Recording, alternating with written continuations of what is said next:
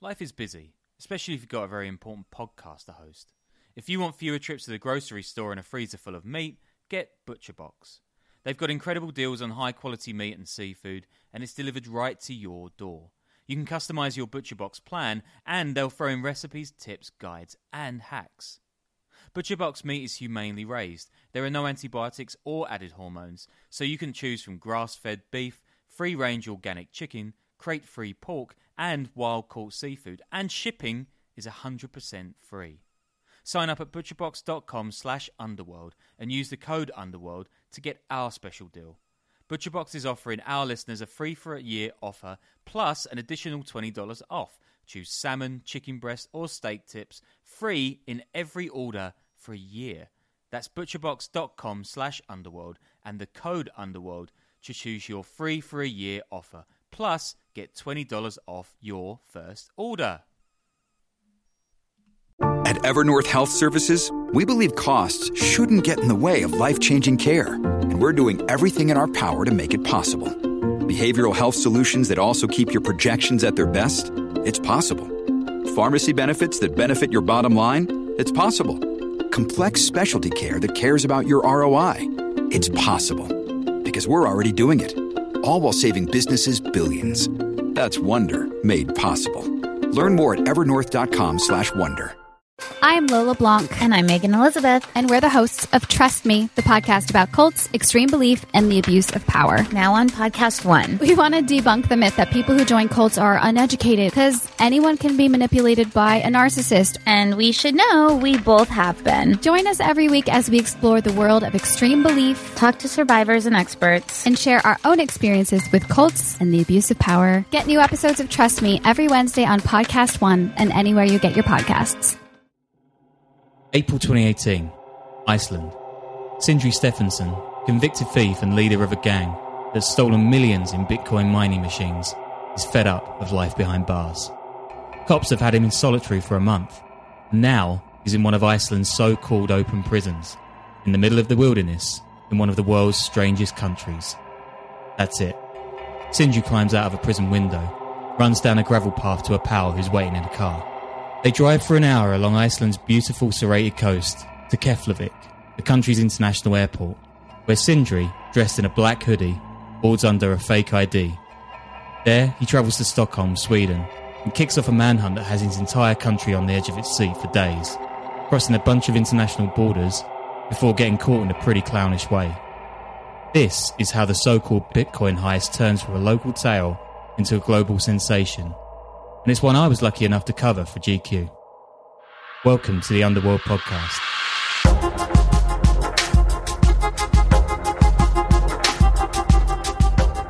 So yeah, guys, we're finally doing a crypto story. I mean, we've we've we've kind of done bits. We've like danced around crypto, right? Um, yeah, the Nigeria stuff. We we talked about that, and, and the Bitcoin blood stuff. I think in one of the earlier episodes was definitely crypto oriented. Yeah, yeah. You're you're pretty into your crypto though, right? Dogecoin and stuff. Yeah, I mean that's that's really four months ago. I'm losing money in coins you've never even heard of, like the kind of thing where you've got to buy Bitcoin on one platform, transfer it to another platform, then another. Like it's it's out of control. I, I don't know if I'm into it. I'm more into the idea of, of getting rich quickly with doing very little work. Oh, I like uh, that but, too. Right. Yeah. Unfortunately, I've never worked harder at losing my money as with crypto right now. All right. Well, uh, well, here's one way of doing it, I guess, this story. Um, and I guess folks will probably know this, but the bit Bitcoin, uh, the big Bitcoin heist, rather, in Iceland, it's like, it's not actually up there with the biggest crypto heists. Like, the problem is all of those big ones are just like kind of hackers and stuff, not quite as thrilling. Yeah, kind of like with that jail escape, which isn't exactly the Shawshank Redemption. You know, it's more like, hey, I just walked out. Yeah, Sindri Stephenson was just playing PlayStation and decided to jump out the window. It's not quite Andy Dufresne, but I mean, yeah, the biggest walkaways in in crypto have come from hacks, right? So there's there's the 2014 hack of Mount Gox, this Tokyo-based Bitcoin exchange, and that's where somebody stole 850,000 bitcoins, which would have been worth almost half a billion then. And by the way, the same amount would be worth like 33 billion today, which gives you, I mean, they're getting rich quick. Um, even bigger than that, though, like is when hackers found a loophole at CoinCheck, which is also Japanese. I mean, come on, guys. You've got gangsters with their logo on the office door and hackers walking into your tech firms. And these guys this time round made off with $530 million worth of NEM, which I think is like Ethereum, and which is kind of the infrastructure of the blockchain and the currency. Yeah, I mean, I don't. I've actually never heard of NEM because we're, we're we're all Binance gang now. But um, yeah, it sounds sounds like it could be accurate. I don't know. Yeah, I don't know. I mean, I'm sure we get loads of emails about crypto. Um, but I mean, yeah, obviously this stuff gets pretty deep pretty quickly. I remember when me and my co-writer were reporting this Iceland story, and the longest part was trying to condense what the hell a Bitcoin actually was in a way that didn't veer off into complete bullshit. And I should say we actually signed a deal for this story, which I'm really excited about because it makes some great doco entertainment. I mean, it was absolutely nuts how easy it was to chat to people of this story in Iceland. Like we just rock up to a bar and some old guy would just come out with these crazy stories about how he used to run a lucrative drug sm- smuggling operation for years was wound up in the Icelandic underworld. That is such a thing, by the way. Yeah, I'm not buying that. I'm, I'm sure some guy probably told you he was smuggling herring, and you just heard him wrong and thought you were talking to some big time gangster. That could be the way. I mean, some of these guys' faces, they've definitely been hit a fair few times, but I mean, it kind of became funny to us that as we got further and further into this story, and mostly just in like Reykjavik, the capital, the main people we have issues getting through to, they're not the criminals at all, but they're the crypto guys who are just like really secretive, these kind of libertarian types who think journalists are scum, another part of the establishment, and so on. They were a pain in the ass. The criminals, they were great. I loved them. Anyway, this story begins before crypto even existed, right? So we're going to go all the way back to 2008 when the global financial crash pummeled economies all over the world.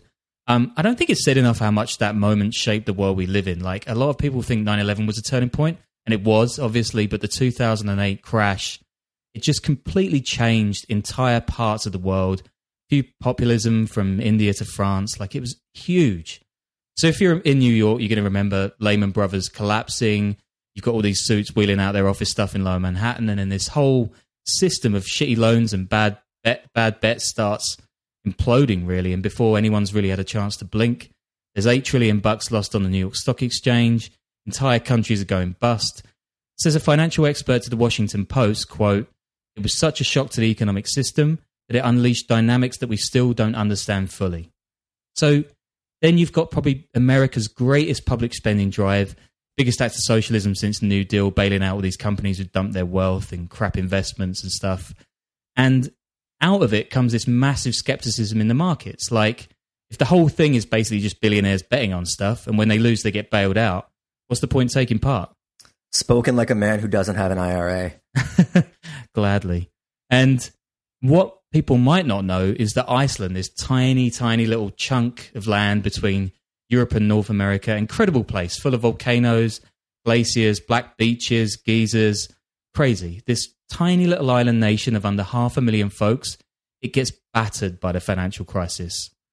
I think I haven't read it in a long time, but Michael Lewis, I think, had a whole chapter about that in his book on the financial collapse, which was all about like, you know, people who were fishermen during the day and then become becoming stock traders at night, and it just yeah seemed perfectly situated for a collapse. Yeah, this is it entirely, right? These these people they call themselves the new Vikings, right? These are guys mostly working for Iceland's three national banks, and they've been, you know, in inverted commas, sailing out in the world and making risky investments and before this bubble burst, like in the book, yeah, you've got these guys in tiny little fish shacks rocking up in brand new SUVs. Icelanders buying Premier League football clubs, shout out to West Ham. And tons of these folks are just like sort of the earth fishermen, public service workers, eh, you know, guys on the omnibus, basically. And in total, those three national banks bet over six times Iceland's GDP. And this is from my story quote When Lehman Brothers fell, so did they, and they took Iceland with them. 97% of its financial sector sank in just three days.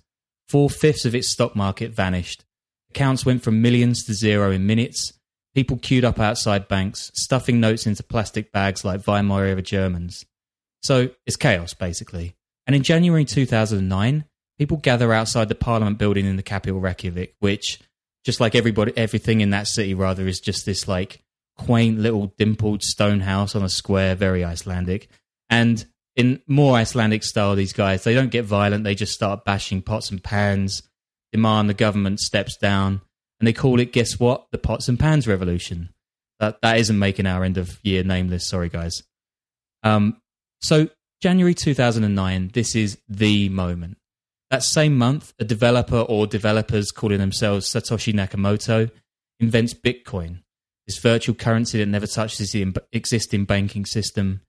You basically mine Bitcoin like gold, and like gold, there's a finite amount of the stuff, which mostly gives it its value. The last one will be dug up in theory in like 2140 or something, 2140. And then I guess the entire thing will come crashing down. I don't know. Feel free to slam all this info, like crypto geek guy followers. I don't know. Yeah, blame blame Sean for this. I mean, I don't know if I'm a true believer in this stuff, but I'm definitely not about to go around insulting our new billionaire overlords. You know. Yeah, And I don't think it's gonna. I, I feel like the whole point of the scarcity is that it's not going to come crashing down. Like everyone's saying, when there's a finite amount, that's when it's going to skyrocket.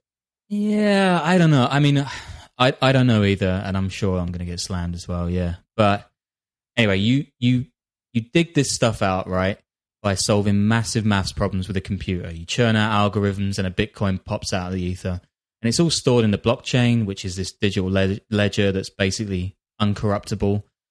Although that's not entirely true, and honestly, when I was reporting tech back in the day, like if I heard some guy say his startup was quote on the blockchain, I'd like mentally zone out, and it often just doesn't mean anything like AI that's machine learning.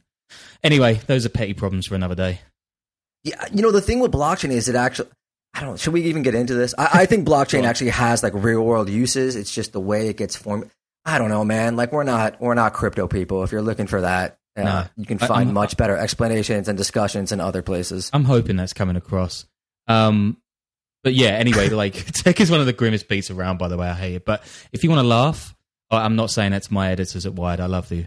But if you want to laugh, I put a couple of stories on the reading list about crypto cruise ships and this kind of stuff.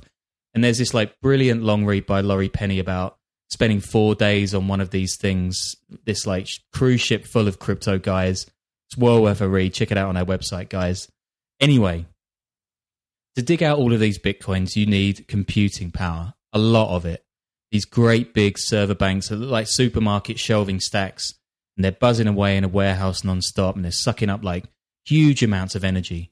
You get these catnip facts journos love, which aren't always the most useful at describing things. Like, according to a BBC article from this February, Bitcoin uses more energy than Argentina, which, all right, I mean, it's cool, right? But how many baggies of coke can I buy on a dark web with Argentina? So all these things purring away doesn't just sap all the energy in the world. It also gets really, really hot. So where's best to have all these warehouses? Somewhere with bountiful energy that's cheap and cold. So Iceland literally sits on all this bubbling geothermal energy, which is where that they have all these geysers and volcanoes. And it's got a surplus of the stuff just coming up through the ground, making everything smell really farty.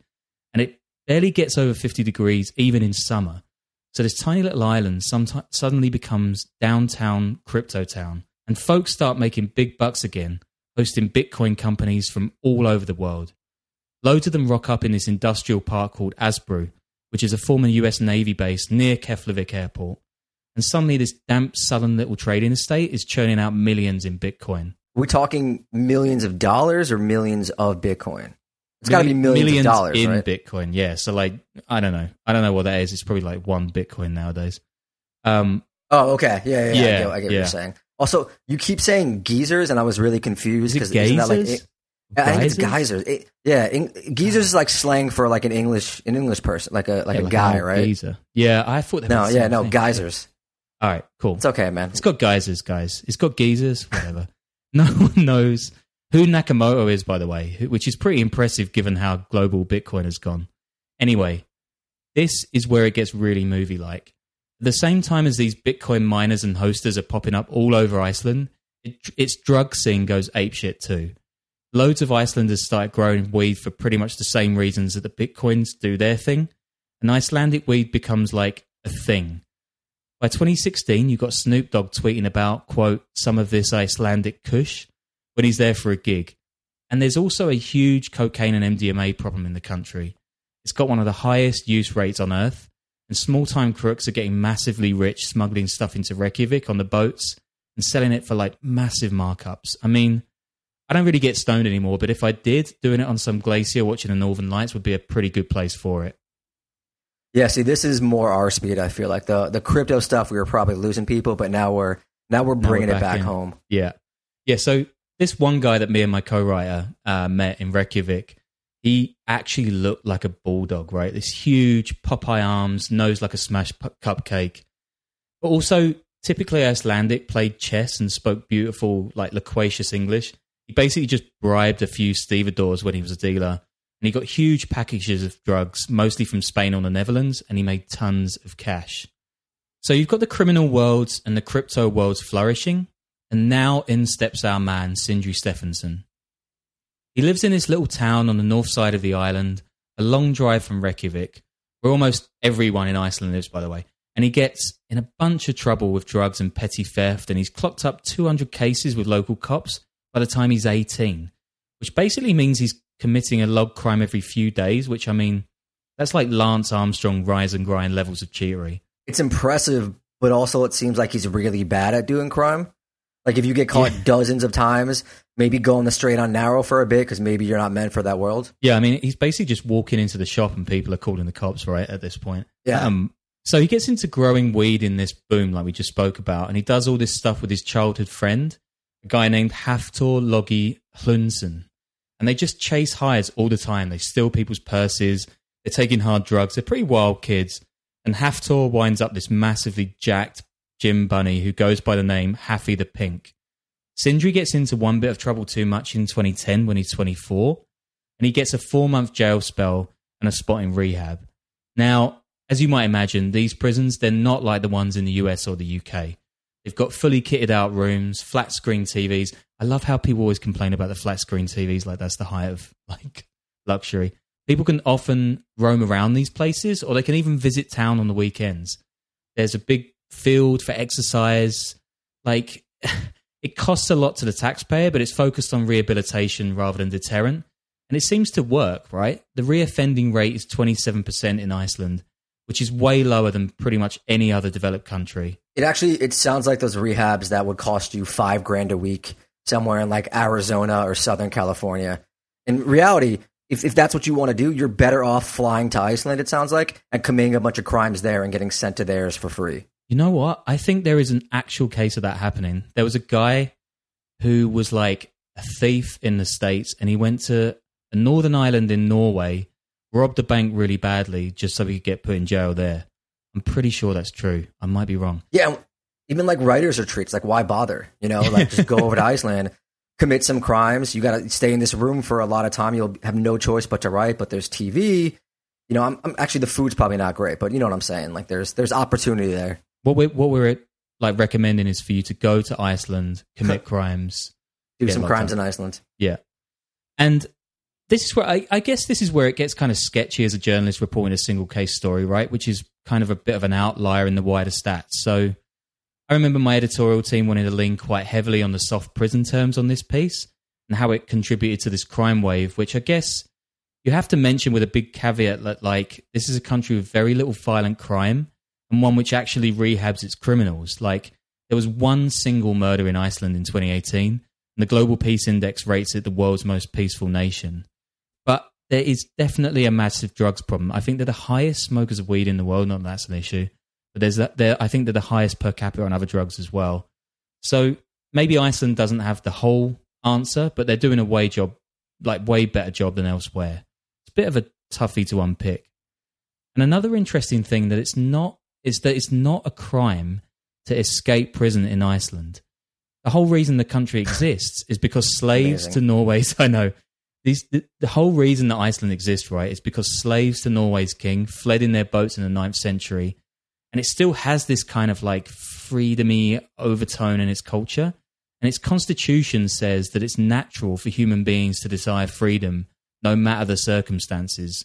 And this one guy said to us, quote, "We only have here in Iceland happy criminals." See, this is all far more interesting than crypto. I didn't even know that's how Iceland came to be the the Norway thing. Yeah, it's like super interesting. Basically, a bunch of like indentured servants went fuck this and just left Norway on a bunch of boats.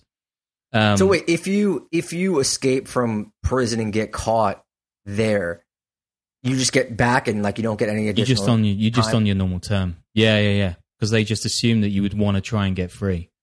So I guess if you don't want to get rehabilitated in these kind of like nice, fluffy prisons, then you just go for a wander. I don't know.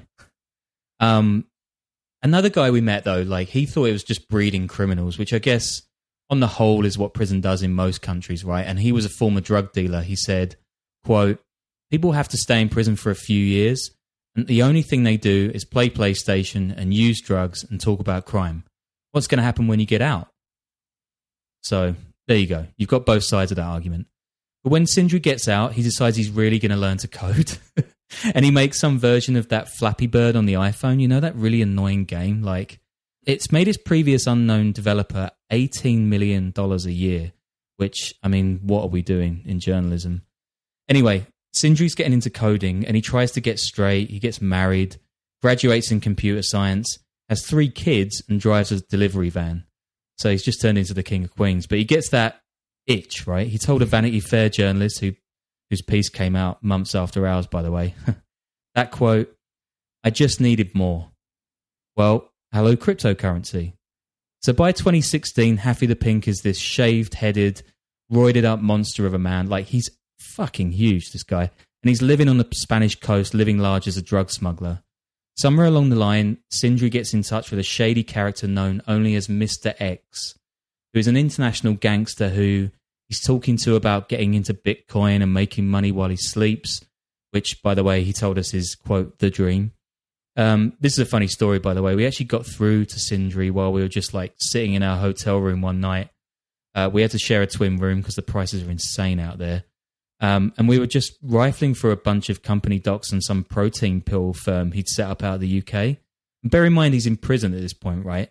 And I call up the number and he's like, hello, this is Sindri Stephenson. Like, so sometimes this job is very, very far from rocket science.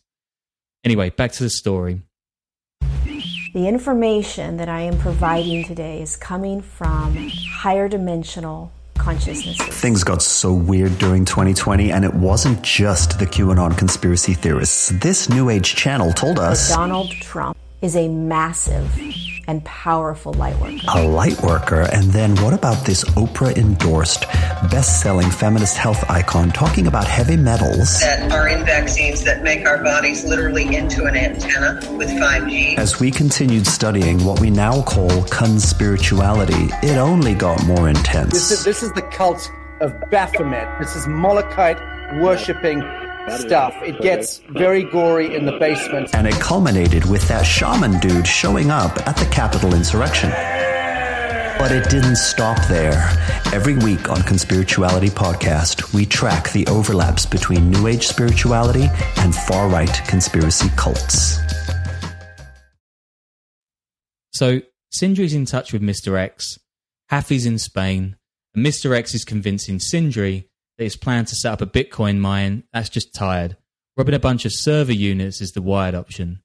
Sindri reckons that he gets a load of these things, which look a bit like an old computer CPU stack, I guess. He can make over $1.2 million a year. You mean in terms of mining? What he can dig out. Um, yeah, Yeah, yeah. yeah, yeah. So then Mr. X and Sindri start putting together their heist team. Luckily, they already know a bunch of ne'er do wells from the drug industry and they get big fellas, one named Matthias, the other nicknamed The Polish. And then there's another guy called Cutie and Haffy the Pink, and it's all getting a bit reservoir dogs here. They keep in touch on Telegram, because of course, Telegram. And they have this Facebook group they all post to, which is less clever, called The Fellowship, which is a reference to Lord of the Rings, which is also pretty great. So by the end of December 2017, Sindri's planning to move out to Spain with his young family. Whether to be around Haffy or not isn't clear, but I mean, you can make your own minds up. And he actually enrolls him and his wife at a Spanish college, so the getaway is pretty much sewn up. But the fellowship still has to pull off their heist. Well, actually, it's like a few heists. So first, the team breaks into the Algrim Consulting Center in Asbru. Remember the U.S. Naval Yard place, where they've got a mm-hmm. security guard on the inside, and they're wearing security outfits. And despite these centers making millions and millions each year, there's barely anyone checking on them, which is very Icelandic. And the team makes off with 104 Bitcoin computers and a bunch of other techie stuff, like USB sticks, I don't know. And five days later, they abort an attempt on the Borealis Center just down the road when an alarm they tried gumming up with glue goes off. But they've already got enough of these things to kick off Mr. X's master plan and build a bootleg Bitcoin mine outside in the Icelandic wilderness. Wait, so whose whose plan was it? Was it Mr. X's plan or was it Sindri's plan? That's unclear. Like we went through a bunch of the court documents and we kind of got an idea who Mr. X was. Um, some kind of a someone involved in the drug industry between sort of Scandinavia and Southern Europe, pretty much.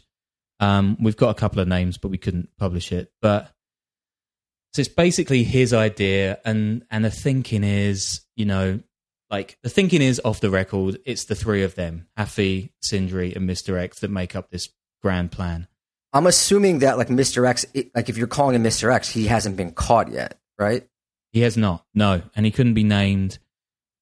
People pretty much know who he is, but he's out of the country, Ah. and he managed to get away from it all. He wasn't he wasn't dumb enough, basically, to leave his fingerprints and all of the digital stuff uh, in a way But that he also-. With the digital stuff, like when they're stealing all this stuff, that's just it. Like, do you need passwords or, or to really know what you're doing tech wise when you steal all this stuff?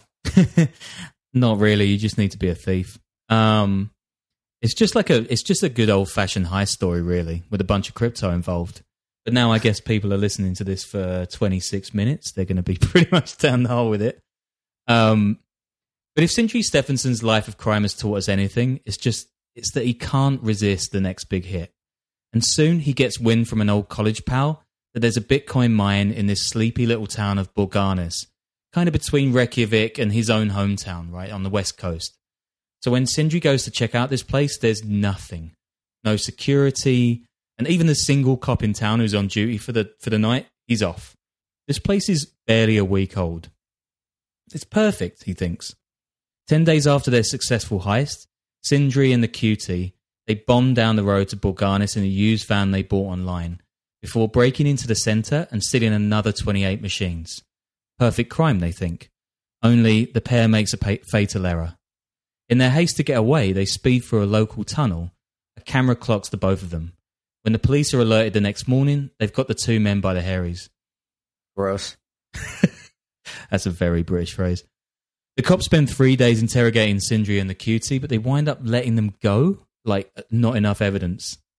Wow, doing crimes in Iceland really does sound amazing. Even if you do somehow get caught, you just need to play Grand Theft Auto in the woods for three months and they let you out. Yeah, they literally had a photo of these two guys driving a van through the tunnel. Like, there's no one there, and they let them go. Anyway, 42 days later, guess what? The team strikes again.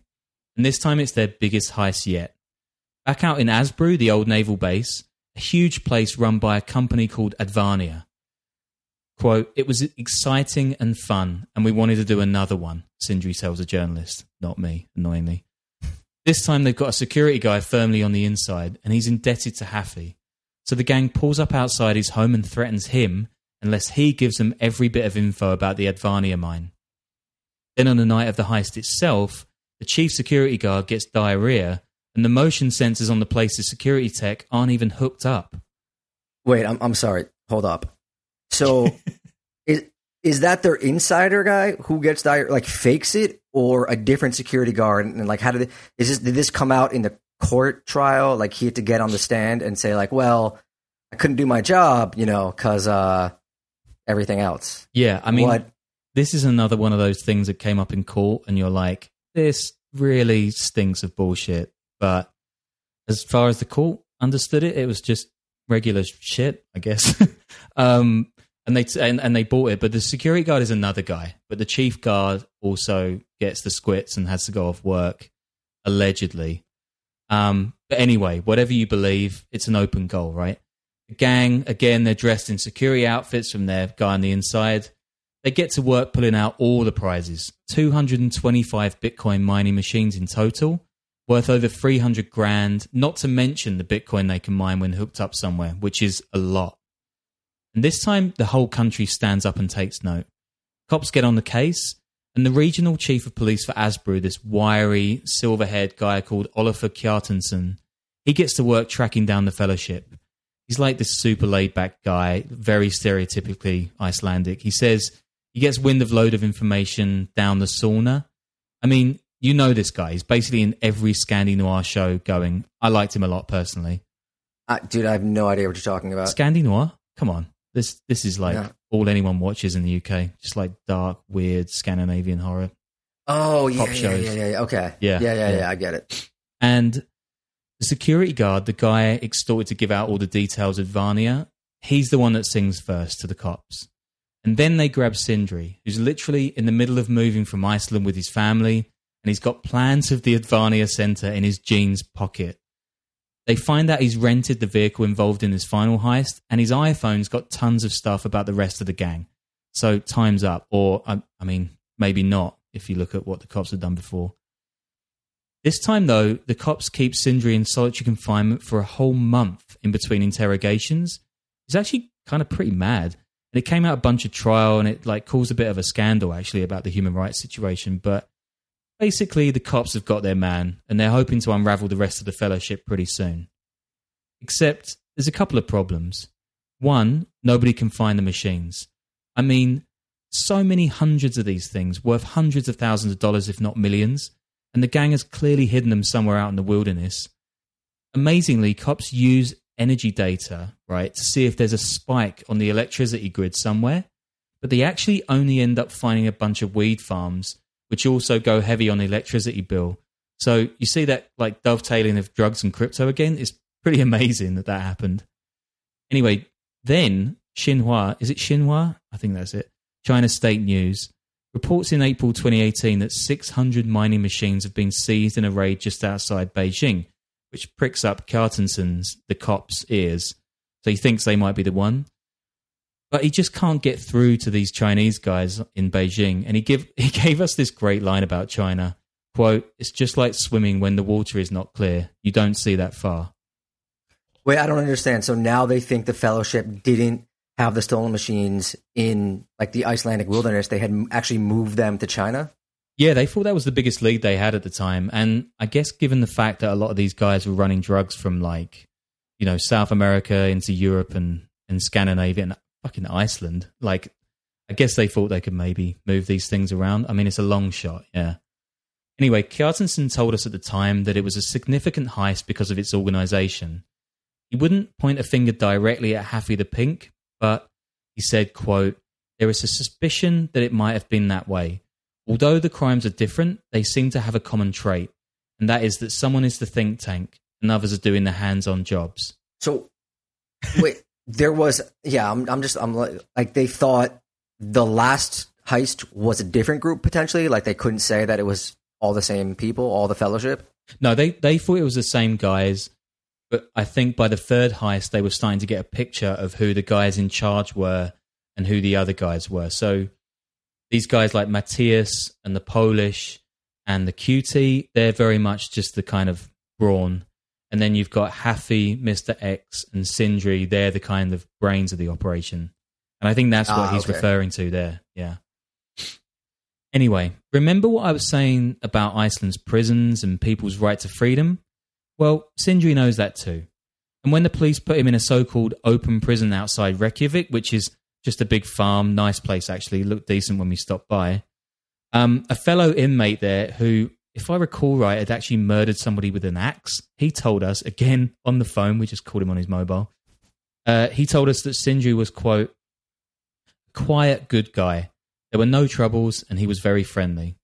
So he's quite a sympathetic character, to be honest. Like I found him quite sympathetic, and a lot of the country ends up kind of rooting for him, right? The outsider against these big, weird companies who've just muscled in on their territory. So one morning, Sindri leaps out of this prison window. He meets a pal in the car, car outside, and then they drive across the country's like stunning coastal road to the airport, where Sindri, dressed in a black hoodie, he jumps on a plane to Stockholm in another man's name. Weirdly, it's the same flight taking the Icelandic PM to a trade summit. So the prime minister there flies commercial, and the security is so non-existent uh, that like a, a countrywide famous fugitive just gets on the flight with with no problems under a fake name. Yes, on both counts. Yep. and then, so so then Sw- Sindri lands in Sweden, and he lays low for a bit.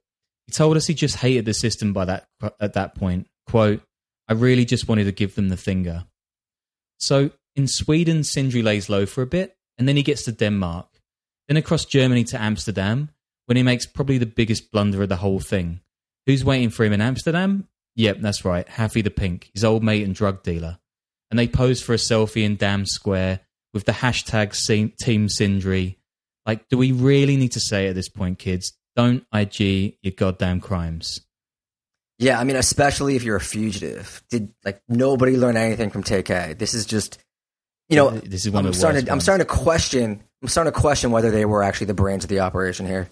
Yeah, it's all relative, right? And just two hours after they do this, shock horror, a Dutch cop on a bicycle, because of course, catches Sindri and he lands in a Dutch jail for three weeks, begging for extradition. And I mean, I guess the Dutch flat screens aren't quite up to scratch with the Icelandic ones, and he wants out. Yeah, a bicycle cop is just that's some wild Northern European shit from start to finish. Ah, it's it's beautifully Northern European. That's why I love this story so much. Like anyway, Sindri does head back to Iceland, and he faces trial in December 2018, getting sentenced to four and a half years. And it seems at first glance that his protein pill company, the one that we called up and just randomly found his cell number, that still exists now, which is pretty crazy. So you can run a business behind bars. I don't know. And nobody caught or identified Mr. X at court. And some people still think he's out there using the 515 machines that were stolen, making millions off Bitcoin while its price continues to rocket. Um, I mean, I'll, I'll tell you something. I'm, I'm pretty sure he's in Spain. Um, this is a good line from the Vanity piece, like Vanity Fair piece, by the way, whose journo Sindri tells, quote, maybe the computers have been running the whole time. Maybe I know where they are. Maybe I do, and maybe I don't. I mean, four and a half years, and I'm sure they get out on good behavior earlier. Like it seems kind of worth it. I mean, so, if they've got them running, they're making millions. who do you think? Obviously, you couldn't write in the article because of, of, of legal reasons, but you know, no one they're not going to listen. The court's not listening to this. who do you like off the record? I guess on the record here. Like, Yeah. what is the deal with Mister X? Who do they think he is? Can you give us anything? Mr. X is a man from Iceland who has become quite a big name in running drugs from South America uh, into oh shit! It's just like the whole story has just come back to me. So like Mr. X basically is a guy from Iceland who has become a very big name in a kind of uh, a system whereby MDMA made in Europe goes to South America to be shipped into the states, and coke made in South America goes into Europe to be shipped up to Scandinavia. Um, he's pretty big name. I don't want to say his name on the show, but if you look around, you'd probably find him. Anyway, Can that you give us some some some letters? Maybe we could do like a Wheel of Fortune thing. you know what? I can't remember his name off the top of my head right now, but I do remember that he was named after some kind of a snack, like a chocolate bar or chips or something. He has like a really weird nickname. Um, yeah, I, I, I'm pretty sure you can find him. So that's the heist done. But actually, now Iceland's drug problem has only worsened. So folks have graduated from coke and MDMA to prescription drugs. And by all accounts, there seems to be a bit of an epidemic there last time I le- looked. And there's another story my pal Pete and I picked up when we were out there too about this massive drug baron who got a weird comeuppance that I really want to go up, back out there and do. So any editors listening to this, get in touch. And the Bitcoin stuff, it had a bit of a dip with the dip in price around the same time as the heist, but it's back and flying now. Actually, uses way more energy than all the houses in Iceland, which is pretty mad. And all that besides, guys, really visit Iceland. Like it's not, it's like another universe. It's a crazy place. So, so that's the big Bitcoin heist. Um, pretty crazy story. Yeah, it does sound like too. If you do visit Iceland, you can kind of do whatever you want because even if you get in trouble, you know, there's no real there's no real penalties there. No, no. I mean, you can probably get a PS4. I don't know if you're going to get a PS5 though. So you might want to think about that. Spend a couple months playing Grand Theft Auto. I mean, there's worse ways to uh to spend your time. Oh yeah, for sure, for sure. Anyway, thanks everyone for listening. Bonus episodes if you want to support us more. Patreon.com slash the Underworld Podcast. And uh yeah, stay tuned for next week.